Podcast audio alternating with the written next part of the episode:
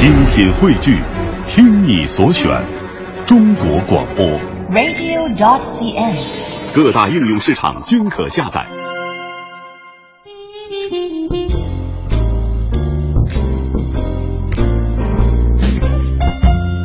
各位亲爱的听众朋友，大家好，欢迎来到嗨青春小东的孤独星球。今天我们又一次请来了一位好朋友，他同时也是我们嗨青春的老朋友了，就是来自于孤独星球旅行指南的木泽李木泽。先请他来和大家打个招呼。呃，听众朋友们，大家好，小东你好。嗯，木泽哈、他上一次来呢是给大家送了一点福利，这世界啊随他去吧，对吧？对对对，不知道大家还记不记得？呃，是去年的时候来来介绍，那次是我一个呃长达一年的旅行。嗯然后那次旅行回来之后呢，现在我是在 Lonely Planet 这个旅行指南所供职，然后可以说是兴趣和职业呃在一起了，做的是自己喜欢的事情，然后换了一种身份继续的在旅行。满满都是爱了就。对对对，我，呃，我觉得，呃，无论是自己在外面旅行，还是现在成为了，呃，一个旅行指南的这样的一个作者，包括负责他一些中国的事物，呃，每天接触的，无论是人还是事，都是跟旅行相关的。嗯，呃，这种状态让我自己还是挺开心的。因为 Lonely Planet 它整个的这一个系列要在我们中国地区啊出一整套，以后包括台湾、香港，然后包括内地的一些其他省份，可能都会陆续的推出。其实也是欢迎大家来多多关注。但除此之外呢，我觉得在这样的一个公司供职，每一个人背后的故事都是我们小东的孤独星球最为关注的。比如说到木泽，木泽你怎么就有一个自由的旅行作者啊，就来到了这样的一个所谓的比较稳定的单位，是吧？这个，这个我觉得其中一定有很很多理由，因为在你第一次到节目做客的时候，你是说，我有我想要一场说走说走就走的旅行，呃，我当时那呃，对，其实呃，生活状态是发生了比较大的变化，因为当时的那种旅行方式是，呃，你彻底的离开了北京，彻底离开了中国，在外面长达一年的这种不间断的这种行走，从一个国家到一个国家，那种状态其实，呃，基本上是，呃，跟国内的这个环境比较隔绝的。人在路上那个状态呢，跟城市里也不一样。其实你并不知道。呃，你明天将要经历什么？你也不知道，其实半年后、一年后你将经历了什么，去了哪些地方，遇到了谁，那种日子是非常非常新鲜的，但是其实也是充满了很多的挑战，以及其实，在旅途，其实你要考虑真实旅途中的状态，其实人是会有这种惊喜与恐惧，有这种，呃，有这种疲惫，也有这种对于，呃，你见识了那么多的大山大河之后的。你你要反思你自己，其实呃改变了什么？所以今天我们节目的第一个问题，就想和木泽来聊一聊旅行对于每一个人的意义。呃，对，其实嗯，其实我其实特别怕谈这个话题，在于说，呃呃，我觉得旅行肯定是有意义的，它并不是一个很虚无、很很空虚的一个事情。就是当你在路上，呃，去。行走，然后你去了很多地方以后，你回头来看，其实真的和你最开始，呃，上路时候人的那个状态和你接受到的东西是很不一样的。但是，呃，之所以很难总结出来一个旅行的意义，在于说，它其实对于每个人的意义是不一样的。嗯，比如说，我知道小东你刚去香港待了几天，对，呃。其实我也去过香港，但是我相信，就是你所看到的香港跟我看到的香港是特别不一样的，包括我们住的地方可能不一样，导致你看的风景就不一样，你吃的东西是不一样，然后你你你你见到的人也是不一样的，呃，所以所以旅行的意义它很难界定说有一个终极的到底是什么的意义，但是无论我自己，包括我所在 London Pan 从事这个工作，我都特别的劝我身边的人。或者尤其是，呃，像我们的听众是比较年轻的人，是尽可能多的利用你有限的机会去见识这个世界。呃，其实韩寒电影里有一句话，我真的非常喜欢。他说：“你连世界都没见过，你哪来的世界观？”其实我们所谓的，呃，形成的这个世界观是被灌输的，它并不是你体验之后或者我觉得不应该是灌输，而是你周遭的这个环境带给你的一个世界观。对，所以呃，所以我是比较的建议我的朋友有机会多出去去看一看，就是不同的人的那种生活状态。其实今天为什么来和你聊这个话题，这也是最近我自己的一些体会，包括也听到有一些听众朋友在听了我们节目之后的反馈。大家总会在问，说我出去旅行到底是为了什么？像前几天我得到的一个新结论是什么？是在我很烦的时候，在一个人很烦躁的状态下，出去旅行，完全的放空，去改变一种生活模式，然后你再由那样一种生活模式，再用你当时的身体状态，看你曾经的过去，或者看你曾经所忙于的事物，你往往会有新的所得。对，这个这个肯定是的，呃，我觉得，嗯。包括呃回来之后这么长的时间，其实我我旅行回来已经有一年多的时间了。呃，偶尔想起在路上的这些经历，包括当时下定决心去做这件事情的时候，那个心情还是很清楚的。就是呃，其实木泽的故事呢，可以给大家再简要说一下。他原来是在一家应该算是外媒工作。呃，月收入不菲，呃，而且他当时应该是做到这家外媒的，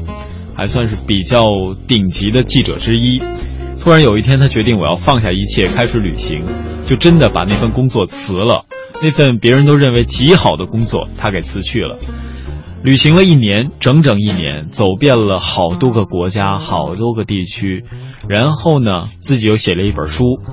每当这个时候，很多人都会认为，哦，他会不会开一个咖啡馆，然后在那里边卖卖书，讲讲自己的故事？他却开始到了一家新的旅行指南杂志社，或者应该就叫旅行指南。对，旅行指南。呃，然后开始了自己的又一处的生活，是吧？不一样的生活。呃，大概是这样一个一个生活背景吧。过去的这个两三年，其实。呃，转变还是挺大的，心境的转变。我们其实更多的是想剖析你这个时候心境的转变。你为什么突然就又想落下来了？呃，你是说回来开始一份新的工作是吗？对。呃，对于我自己来讲，我觉得不同年龄去做不同的事情，就是当我呃呃比较比较年轻一点的时候，呃，很多的想法我是呃比较由着自己想法去做事情了。呃，我觉得。经历了很多，包括在路上走了这么一年多，对于我来讲，呃，这种方这种生活方式我体验过了，它带给我的改变，包括让我的反思，以及在路上遇到的种种的困难，呃，我觉得已经够了。那再回到城市中呢，面临着你要重建你自己的生活，其实，呃，网上或者说这两年非常被大家。所说的比较多的，其实诟病也挺多的。这个“说走就走”这四个字呢，它，嗯，有道理，也有问题。我觉得有道理的一点在于说呢，其实，嗯，当你有冲动去做一个事情的时候，无论是你决定要去长时间的旅行，还是你想开一个咖啡馆，或者你想成立一支乐队，成为一个画家，呃，和谁谈一场恋爱。我觉得这些东西呢都没有错，其实你都具备一个说走就走的这样一个态度，你才能去做。因为当你过分的考虑周遭的环境、周围人的眼光的时候，其实。嗯，我相信十个人可能有九个人有环游世界的这种梦想所谓，但真正可能去做的人是非常少的。在于说，你你很理性的去权衡了这种利益之后呢，其实很难做出来说我放弃一切去旅行的这个这个东西，因为旅行其实前方是未知的，你并不能保证这趟旅行回来能够给你带来什么改变。那说它有问题呢，在于说，呃，并不是任何人。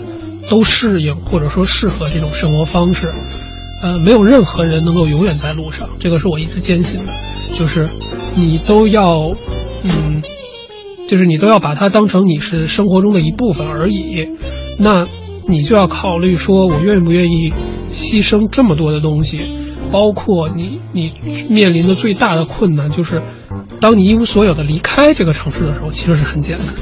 当你一无所有再回到这个城市中，你要重新建立你的人际关系，重新找一份你认为还不错的工作，重新开始你的生活。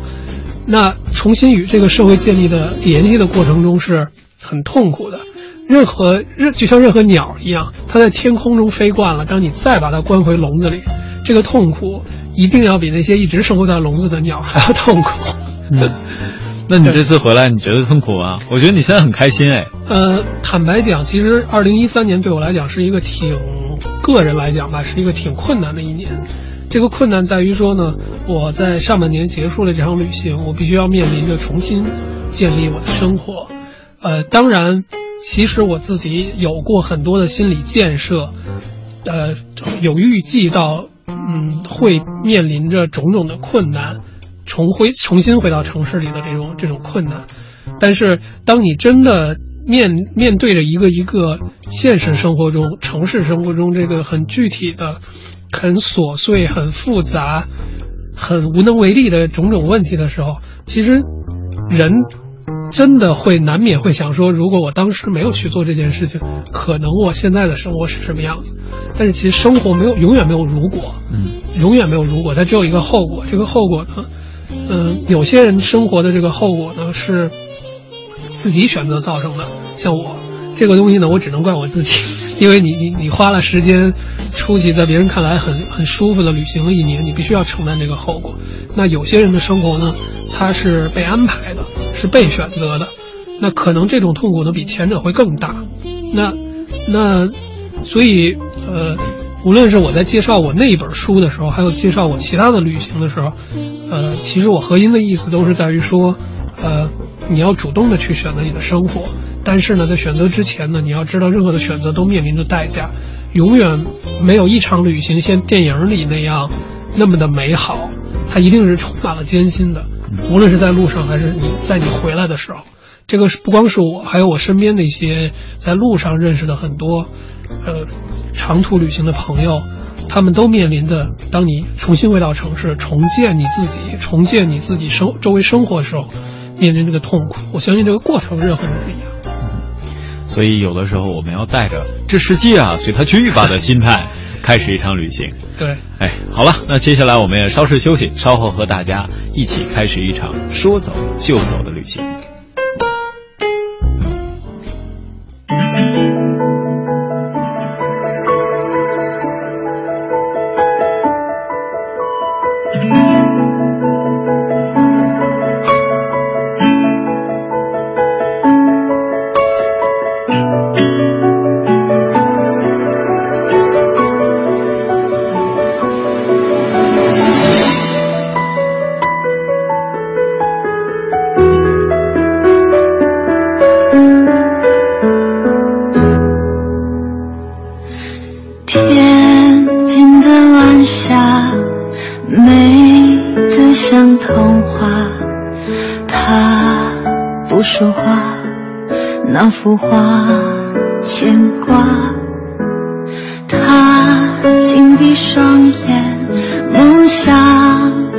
当梦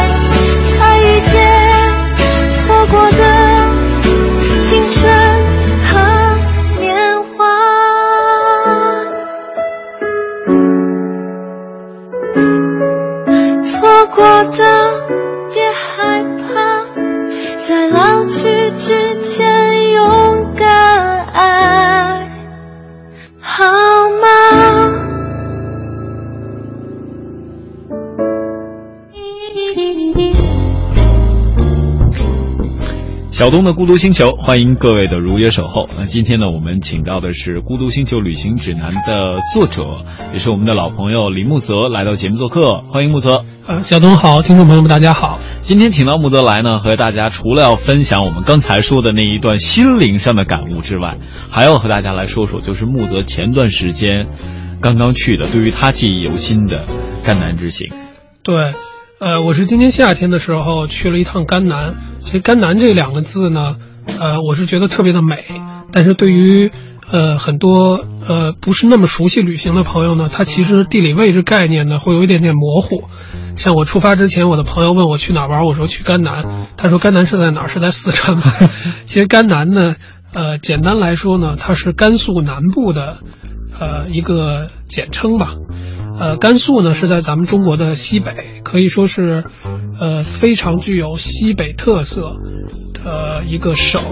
那甘南这一块呢，呃，目前来看呢，不是那么的旅行的热门儿，因为，呃，如果提起一个城市兰州，可能大家都会非常的有印象，黄河水、中山铁桥，以及很多的乐队，比如说地苦爱，他们唱过一首歌叫《兰州兰州》，然后我们所抽的兰州烟。然后羊皮筏子，其实这都是我们牛肉面，这些都是我们对于兰州的很概念化的一个记忆。那说起甘南呢，可能先要讲兰州，是因为呃，兰州其实是我们去西部旅行很重要的一个城市。嗯，我我觉得我应该先打断你一下，就是为什么你会突然有了一种想到甘南去旅行的意意愿？啊，是这样，呃，我自己呢是北方人，我是北京人，那。我对于西北有一种我至今我自己都无法理解的那种喜爱，嗯，所以我好像除去二零一二年，因为我在国外那一年，剩下近从我从零九年吧，我几乎每年都要去一趟西北，嗯，可能是南疆，可能是哪儿，所以甘南这个地方呢，呃，整个这片区域我我没有去过，兰州我曾经去过，我特别的喜欢，包括甘南有一座很重要的。呃，寺院叫做拉普楞寺，可能大家看《天下无贼》的时候，我们待会儿也可以详细的介绍这个。呃，看《天下无贼》的时候，看到那个里面有个场景，就是李冰冰他们在那儿拜佛的那个场景，其实就在拉普楞寺拍摄的。还有以及他再往南的朗木寺、若尔盖草原，其实它是一个呃非常非常呃漂亮的一片土地。对于我来讲呢，不光西北，然后尤其是这个甘南的这一块儿都非常的吸引我。而且今年呢，有一点比较特殊的在于说，我不知道小东听没听过西北的有一种民间的艺术叫做花儿。嗯，花儿呢实际上是就是西北地区，甘肃、宁夏、陕西等等，包括新疆可能也有这这一片区域呢，它是民歌的一个简称，就是。女女生唱的叫花儿，男生唱叫少年，所以其实我们去年、今年吧看到的那个特别火的那个节目《花儿与少年》，湖南卫视的，它这几个字其实取自，呃，这个西北地区这个花儿的一首歌的歌名，就叫做《花儿与少年》，所以花儿呢其实是它西北的这个民歌的一个简称。在每年农历六月初六的时候，也就是今年七月二号的时候，它在农历六月初一到六月初六，会在呃甘南的靠近拉普隆寺下河的这个莲花山林下莲花山举办一年一度的盛大的花儿的歌会，所以我其实是特别想去看这个歌会，拖了四五年的时间，然后今年呢就要赶这个时间，跑到甘南去看这个。哦，对你这个等于是蓄谋已久的一次旅行。对，可以说是，呃，拖了很多年的一个旅行，因为它一年的时候呢，只有在农历的六月初一到六月初六这几天，呃，有比较盛大的这个所谓像一个节庆似的这样一个活动，呃，而且它的地方呢，呃，又不是在大城市里，它实际上是离兰州可能得有近百公里了吧，百公里以上了可能。这个林下莲花山里，所以你需要坐很久的车进到这个莲花山，他们又是在山顶，所以你还要爬山，所以是一个挺挺难以去接近，但是还是挺有意思的一个活动。我之前也看了很多的资料，呃，影像那些视频，嗯、其实很多西北的乐队，如果小东你去北京的这些呃 live house 去听来自西北的这些歌，比如说苏阳的，比如说呃还有一些可能没那么明星的一些歌手的歌，他们都受这个花儿的影响会非常的深。嗯嗯，花儿，你这个旋律大概能能不能记得，或者说有没有什么推荐，我们可以稍微听一小下。推荐呃比较典型的或者说最最火的，可能就是苏阳的，他的第一张专辑叫《贤良》，第二张专辑呢叫呃应该叫第二张专辑我有点忘了什么名字了。而苏阳的这两张专辑里面呢，都是典型的这种花儿的旋律，嗯所以大家可以呃上网去听一下，就是非常浓郁的那种西北的那种那种，而且它的不光旋律是特别的打动人，它的呃就是它的词填的特别的好，特别的呃有那种西北漂泊，然后那种那种那种粗糙，但是呢又很坚韧的那种我们想象中的那种西北的感觉。所以是你如果是真的到了西北再听苏阳的歌，我我相信你也会特别的热血沸腾。我们先感受一下，好不好？我们先来一起感受一下苏阳的这种花儿的唱法。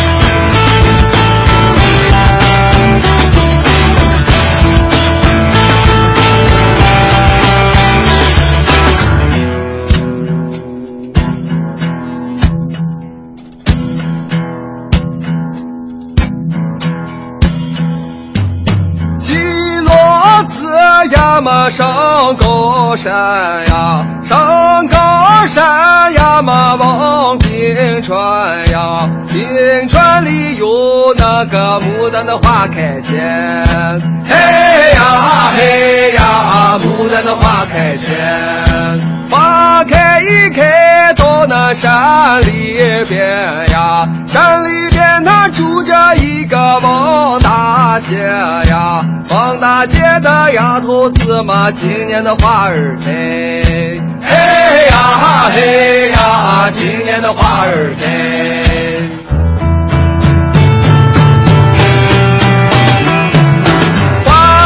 一开到那城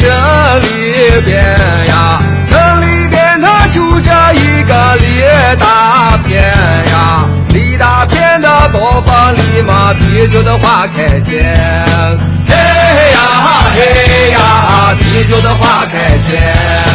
我这个白白是养育人万千，你那个白白是祸害人最惨。去，扫兴的花儿开。嘿呀嘿呀，扫兴的花儿开。嘿呀嘿呀，扫兴的花儿开。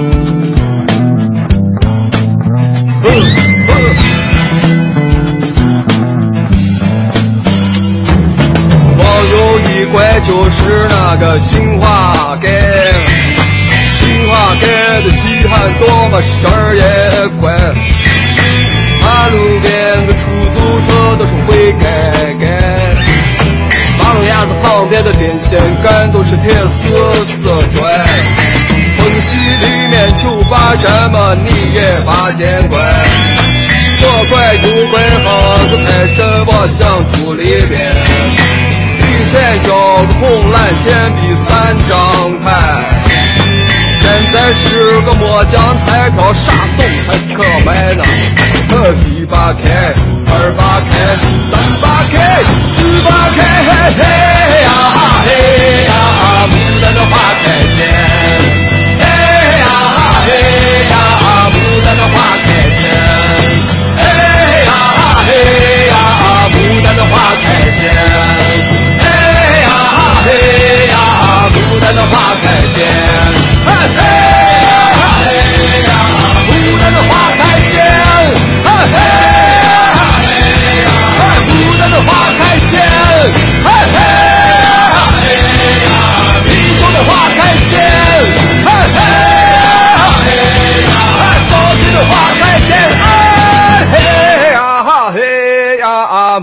花开见。鸡骡子呀嘛上高山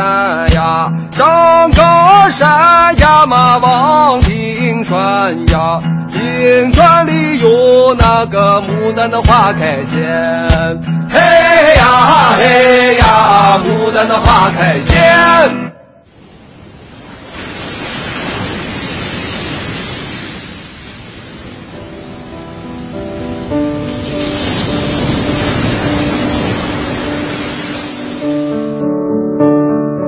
世界是一本书，不旅行的人只看得到其中一页。去旅行，去温暖的国度，遇见温暖的人，在那个特殊的地方，留存时间的美好，专属的记忆。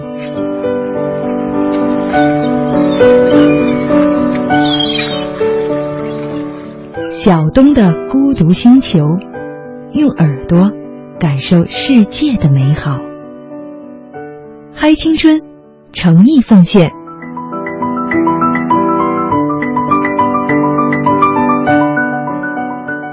大家好，我是来自《Lonely Planet 旅行指南》的作者，我李木泽，非常高兴能够来到小东的节目，跟大家分享我的旅途故事。支持嗨青春，支持小东，支持小东的孤独星球。那除了这样美丽的音乐，我们真正到了甘南之后，又能怎样开始旅行？因为木泽他本身是很多次到达过兰州，然后很多次在大西北旅行的。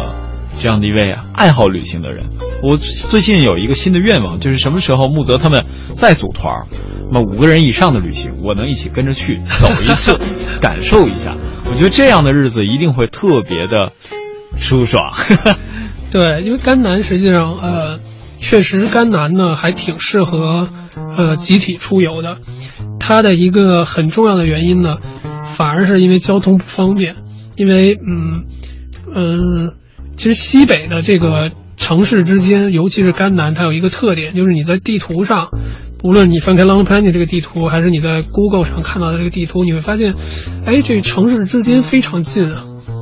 好像呃看这个公里数，也就是一个小时的车程，但是呢，它有一个问题，就是看似很近的城市，在甘南呢。呃，这个县城实际上都是很难到达的，呃，原因呢在于它的公路还不是那么发达，再有一个呢是呃它的很多的呃城镇之间呢是跨着，比如说跨着若尔盖的大草原，跨着甘加大草原，所以其实你是要翻山越岭，真的是走很多的那种盘山路，才能从地图上的一点到另一点。那这个这个可是城镇之间呢又没有。我们想象中的坐上一个公交车就到，它也有，但是呢，可能它一天就一班，一天就两班，你不一定能买到票。然后呢，你可能也要跟当地人会非常拥挤的坐这个，也不是一个非常好的，呃，旅行的体验。但除非你是非常的想接地气的去接近当地人，所以在甘南旅行最推荐的方式呢，恰恰还真的是几个朋友大家约好了，包一辆车。然后呢，由熟悉路的这个司机师傅带着大家，呃，去到各个地方。如果呃车技比较好的，有比较多驾驶经验的呢，甘南也算是比较适合自驾的一片区域。呃，因为虽然路某某些段儿，尤其是呃甘肃靠近青海，比如说铜仁那段的路，因为非常的颠簸，根本修不起来以外。其他大部分的路呢，其实还算可以走，所以，呃，尤其是在穿越草原的时候，如果是自驾的方式呢，会更自由。你可以深入到这个山群山里，看到那种真的是牛羊满山，然后停下车来拍拍照，然后呢，在山坡上坐一会儿，然后那种云彩是，呃，完全跟北京相反的。北京是你。盼着蓝天白云才能有一天，但是那边几乎天天都是那种特别大朵的那种云，子，像棉花糖似的，而且很低。然后在这个天空蓝的天空下，阳光充足，有这个牛羊遍地，就你整个的人的那个感觉就特别的舒服。因为那边海拔也会比较高一点点。对，海拔会相对的，呃，比较高，呃，可能比较高的地方甚至。得到三千五左右了。如果一直嗯沿着甘南反走到那个跟四川交界的朗木寺那块儿的话，嗯，对对，呃，包括我们有的时候到那边去，不一定是为了看云彩。各位不知道有没有感受过一望无际的辽阔的美？对，就是那种，嗯，有些人呢喜欢人文，有些人呢喜欢那种风景。甘南呢？它恰恰是其实是两者兼具的。如果风景这块呢，确实如小东说的，它是，呃，给你一种很辽阔、很很无限的那种感觉。就是你站到山顶，有那种风吹过来的时候，你看到你面前全是那种群山，尤其是夏天的时候，那个一个是牛羊遍山，一个是呃满山的这个绿色。看到远处有有些时候，真是那个山层层叠叠的，会特别会特别的那个感动。那么在甘南，假如骑行去的话，有没有可能？呃，甘南其实其实也是有可能的，但是，呃，唯一需要注意的呢，就是像我们刚才说的，城市之间呢看似的很近，但是它有可能呢会，呃，因为穿越若尔盖啊、甘加等等这个大草原，它会有比较比较这个颠簸的路，所以你要计算好从一个城镇到另一个城镇的时间，嗯，不要。就是天黑了还没有到下一个地方，这个就会有点危险。如果天黑没到会怎么样？呃，呵呵，如果天黑没到的话呢，那就建议大家在路边啊招手拦车，搭车的方式呢前往下一个能够有地方住宿的，因为草原上到晚上还是挺冷的。嗯，如果尤其是你要是再去一些，比如说那个洱海。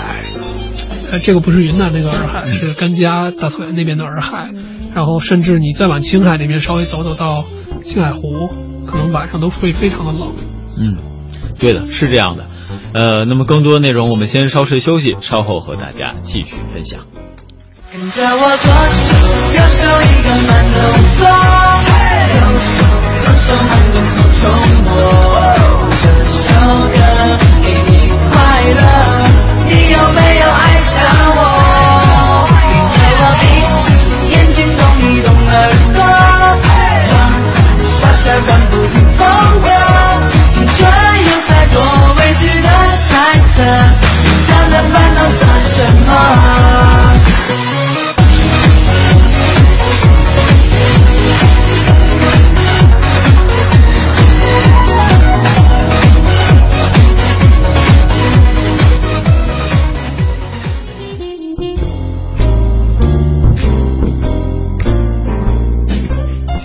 小东的孤独星球，欢迎各位的继续收听。刚刚我们说了一下在甘南、甘肃南部的旅行的一些方式方法。今天呢，也是特别把木泽，我们的好朋友，现在是《孤独星球指南》的旅行作者。那曾经呢，他也做客过我们节目，当时带来了一本书，叫做《这世界啊，随他去吧》。如果大家现在感兴趣呢，应该在各大书店还能买到。如果买不到的话，直接在网上搜也能搜到，都是可以的。如果想要签名的话呢，参与我们今天的节目是吧？呃，不单可能会有《孤独星球》的书送出，如果有想要的，你说嘛是吧？我给你们要，而且有签名的哦。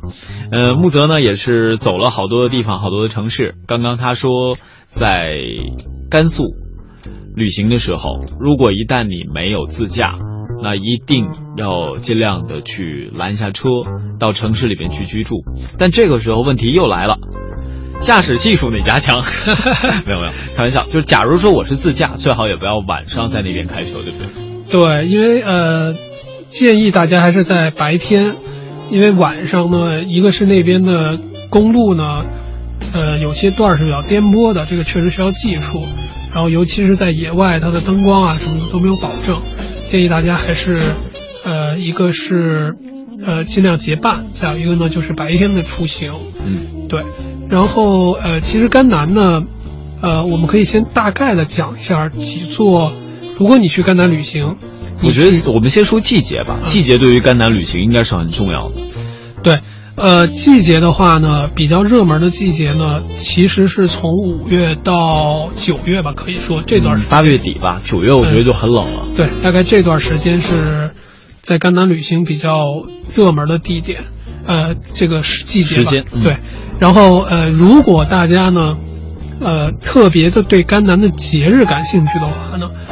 推荐反季节旅行的月份呢，那就是正月，因为正月呢会在。呃，甘南的一些寺庙里有特别的，比如说晒佛呀，然后酥油花的一些节日，嗯、所以基本上推荐的一个是正月，一个就是可能五月到八月底九月初的这段时间。嗯哼，这两段时间是，呃，比较适合的吧。但是中正月一般就是我们农历新年前后。对。那这段时间甘南应该旅行会非常非常的冷吧？对，会非常的冷，然后甚至会下雪，但是所以所以游客会非常的少，嗯、然后呢，各种的吃住呢都特别的便宜。也是要提醒各位啊，除了我们有时候享受旅行，然后享受一点便宜的旅行，也是要注意安全。再有一个，我们夏天到甘南和冬天，就是我们刚才说农历到甘南所需要的服装是不一样的。对，如果是呃五月到八月出行的话呢，呃。带一件厚衣服，然后呢，可以再多带一件薄的羽绒服，比如像很多的这个优衣库啊，他们这种薄款的羽绒服，嗯，很适合户外的，不用带厚。刚才那家商场，呃，刚才那个商家啊，请把这个广告费打到我现在的账户来。对，因为这个非常的非常的舒服，然后呢，还可以再带一个呃薄的这种睡袋内胆，不一定要带那种很厚的睡袋。但是你带一个薄的睡袋内胆的好处是在于说，呃，你在出去住宿的时候呢，铺起来比较干净。然后如果是在户外的话呢，它裹在身上也非常的暖和，而且不用占很大的地方。如果你真的是想正月去看这种各种的宗教的节日的话呢，那那边是非常非常冷的，所以呢，一定要全副武装，像抵抗寒冬一样，带足了这种厚衣服去。对，那边我记得啊，记忆当中，应该冬季能到零下二三十度，是没有问题的。呃，具体的我我不太知道了，嗯但是冬天会非常的冷，对，非常的冷，而且它还是在大草原上，包括夜晚的时候，真的会非常冷。如果大家真的在正月里边到了甘肃去旅行，尽量不要在夜晚的时候还在外面走，或者尤其不要一个人夜晚的时候在草原上面走，对会危险很多。对，这个是对。嗯，那么，呃，刚才我们也提到啊，就是那边有很多很多的旅行的景点。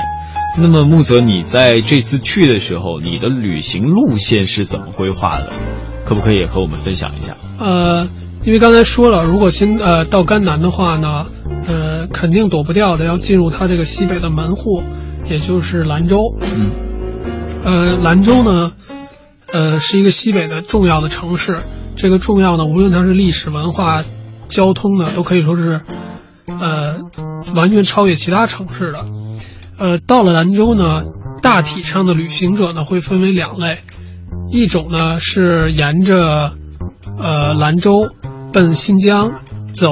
丝绸之路、河西走廊这一块儿，到敦煌啊什么，然后到新疆的哈密啊、乌鲁木齐的这一条线呢是非常的呃著名嘛，丝绸之路。那另一大波人呢，就是从兰州开始往南下甘南，几个比较重要的点呢，一个是兰州。一个是下河，因为它有拉卜楞寺，然后呢，再往南就是穿过若尔盖草原，一直到达甘肃和四川的交界的这个朗木寺的这个镇。嗯，朗木寺其实是个镇，嗯然后它这个镇上呢有一个寺院，也叫朗木寺，所以它这个名字有的时候有会有一点重叠。对对对对对。所以，如果提起地理上的朗木寺呢，它实际上是一个甘肃和四川交界的这样一个镇。你在镇上呢，甚至可以收到这个，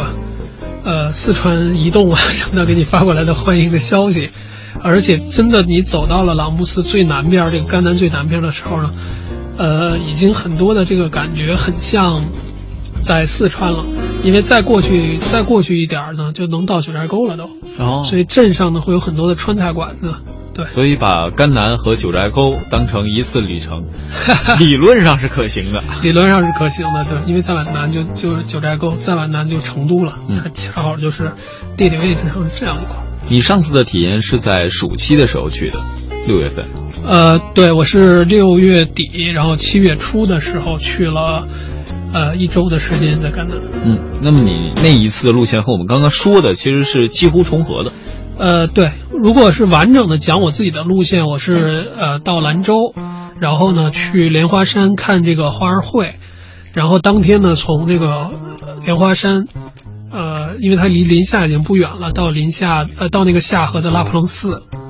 从夏河拉卜楞寺呢穿这个若尔盖草原，嗯，我们一会儿再和大家说后面的路线吧。对反正大概的内容呢，可能跟我们刚才说的差不多。我们先从一个点说起，就是从兰州这个落脚点说起，因为它好像给我的印象是甘肃比较适合飞机着陆的一个地方。你从这儿可以作为起点，可以开启我在不仅仅是甘肃的南部，可以开启整个甘肃，甚至呃到九寨沟等等很多地方的一次旅行。对我其实认识很多的这个兰州的朋友，包括兰州我也去过。然后这个飞机再次降落到这个兰州的这个机场的时候呢，距离我上一次去其实已经有五年了。这城市呢，其实变化还是真是挺大的。不光兰州，可能整个中国的城市发展都非常的快。你一路进城的时候，可以看到很多新的楼盘的广告，新的机场也开始启用了要。那兰州比较吸引我的呢，呃，从文化上来讲呢，它这种西北的文化，包括呃甘肃的这个省博物馆，里面有非常多的这个好看的呃各种的收藏，嗯，呃，我还是比较推荐大家去的，因为呃这个也免费，而且呢就在市中心，嗯、比较快速的你能够了解当地的一个文化，所以我们当时是呃八个人一起去的，嗯，到了以后呢，就第二天先去呃省博物馆，就甘肃省的博物馆去看这个展览。呃，唯一提醒大家的是呢，就是要带身份证，嗯因为它是凭身份证来换这个免费的门票。嗯哼，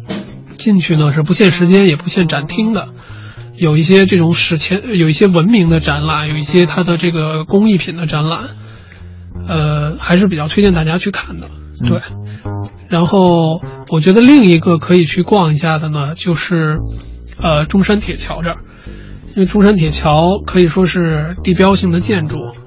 呃，有一百多年的历史，可以拍拍照，而且你站在中山铁桥上呢，可以看到这个黄河就在你的脚下是滚滚流去，这个感觉呢，呃，尤其是我第一次站在这里的时候呢，会格外的强烈，嗯因为我觉得它已经不是一个只存在于书本上、存在于我们地理课本上的这样一个地理的名词。